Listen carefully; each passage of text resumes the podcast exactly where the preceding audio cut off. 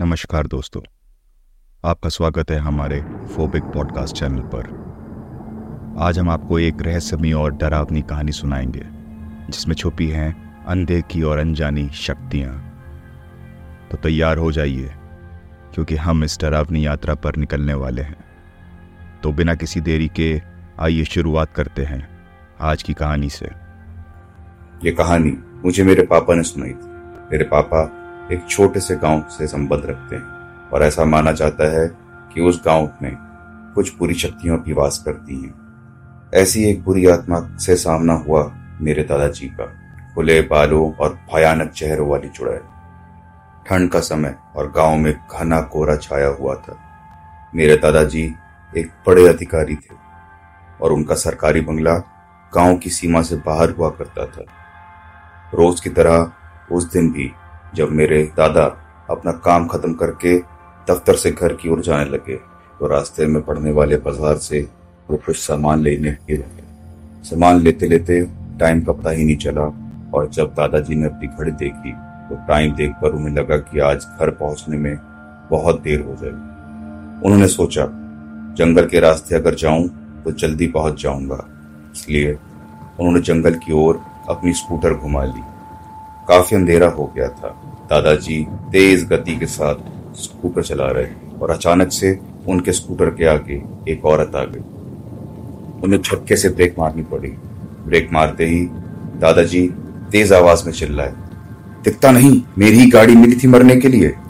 वो औरत सर नीचे झुकाए, ज़ोर ज़ोर से रोए जा रही थी। दादाजी को लगा कि वह ज़रूर किसी मजदूर की पत्नी होगी जो रास्ता भटक गई है। रास्ता सुनसान था। इसीलिए उन्होंने सोचा कि इस महिला की मदद की जाए। उन्होंने उस औरत से पूछा कि वह यहाँ अकेले क्या कर रही है? उसने कोई जवाब नहीं दिया और ज़ोर शोर से रोने लगी। ऐसा लग रहा था मानो सारा जंगल उसकी आवाज़ से गूंज रहा हो। दादाजी ने पूछा कि उसका घर कहाँ है? तो भी वह कुछ ना बोली। दादाजी ने उससे बोला कि तुम मेरे साथ मेरे घर चलो। सुबह तो मैं तुम्हारे घर छोड़ दूँगा। वह दादाजी के साथ चलने के लिए तैयार हो गई और स्कूटर के पीछे वाली सीट पर बैठ गई। सिर पर घूंघट की वजह से उसका चेहरा छिपा हुआ था और इधर घर पर सब दादाजी का इंतज़ार कर रहे थे। जैसे ही स्कूटर की आवाज़ आई, सब भागकर बाहर इकट्ठा हो गए। जब उस महिला के बारे में घर में पूछा गया तो दादाजी ने सारी कहानी बताई। दादाजी ने कहा कि ये अपने घर का रास्ता भूल गई और जंगल में भटक रही थी।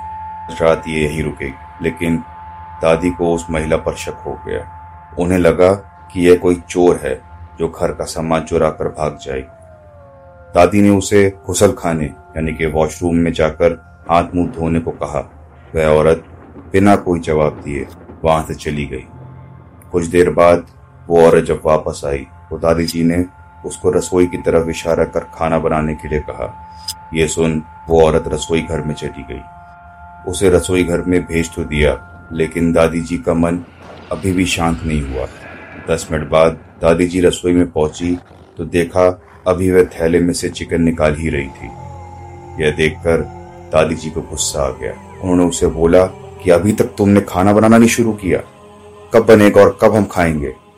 उस महिला का चेहरा अभी भी थका हुआ था, इसीलिए किसी ने उसका चेहरा ही नहीं देखा था। दादी उसका चेहरा देखने की कोशिश करती रही, लेकिन उन्हें उसकी झलक भी नहीं दिखाई दी। दादी ने कहा, कोई ज़रूरत हो तो बुला लेना, लेकिन फिर भी वह कुछ ना बोली। उन्हें लगा कि शायद अनजान लोगों से डर रही हो। दादी रसोई से चली गई, लेकिन जब दस मिनट बाद वह फिर से वापस आई तो रसोई का दृश्य देखकर दादी डर गई। उनके पैर जैसे वहीं जम गए। उनके गले की आवाज़ निकल ही नहीं रही थी। उन्होंने देखा, वह औरत रसोई के स्लैब पर बैठकर चिकन कच्चा खा रही। सारी रसोई में हड्डियाँ और मांस के टुकड़े बिखरे पड़े हैं। उसके सिर का घूंघट भी उतरा हुआ था। उसका चेहरा बेहद खौफनाक था। बाल बहुत बड़े और नाखून एकदम काले। वह चिकन खाने में मग्न थी, इसलिए उसका ध्यान दादी पर नहीं गया। दादी भी चिल्लाई नहीं कि कहीं वह औरत ज़्यादा खतरनाक ना हो जाए। दादी ने एक थाल उठाया और वो चूल्हे में से जलती हुई लकड़ी उठाकर उसकी तरफ़ दौड़ी और चलती हुई लकड़ी ठीक उसके चेहरे के आगे लगा दी।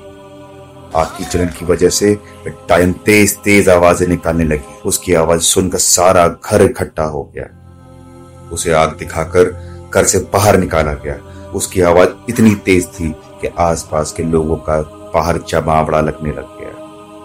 वह टायन लोगों की भीड़ को हटाते हुए जंगल की तरफ़ दौड़ी। सारे लोग डर के मारे, काँप रहे थे और मेरी दादी की हिम्मत की दाद भी दे रहे थे अगर उन्होंने सही समय पर चलती हुई लकड़ी से उस टायन को भगाया नहीं होता तो ना जाने क्या हो जाता। दादाजी सारा माजरा समझ के हक्के पक्के अपनी खाट पर ही बैठे रहे। कुछ देर बाद जब लोग वापस अपने घर चले गए तो दादी जी उनके पास आई और उनको पानी का ग्लास देते हुए बोली, अजी आप परेशान ना हो। मैं तो उसको देखते ही समझ गई थी कि कुछ ना कुछ गड़बड़ है। आप खाना खा के आराम से सो जाइए। मेरे होते हुए आपको कुछ नहीं हो। और हाँ अब अगली बार जंगल के रास्ते ना आइए और दिन में भी किसी दुखियारी की मदद करने की कोशिश भी ना करिए। गाँव वाले बता रहे हैं कि ये चुड़ैल सालों से उस जंगल में रहती और वहाँ से गुजरने वाले किसी भी जीव को मार के खा जाती है। अभी तक ना जाने कितनों के घर उजाड़ चुकी है चुड़ैल। मेरे पिताजी ने मुझको बताया कि इस घटना के एक साल बाद मैं जन्मा और परिवार की सुरक्षा को देखते हुए दादाजी ने अपना तबादला दूसरे कस्बे में करवा लिया। कहते हैं, आज भी वो चुड़ैल उस जंगल में घूमती नज़र आती है।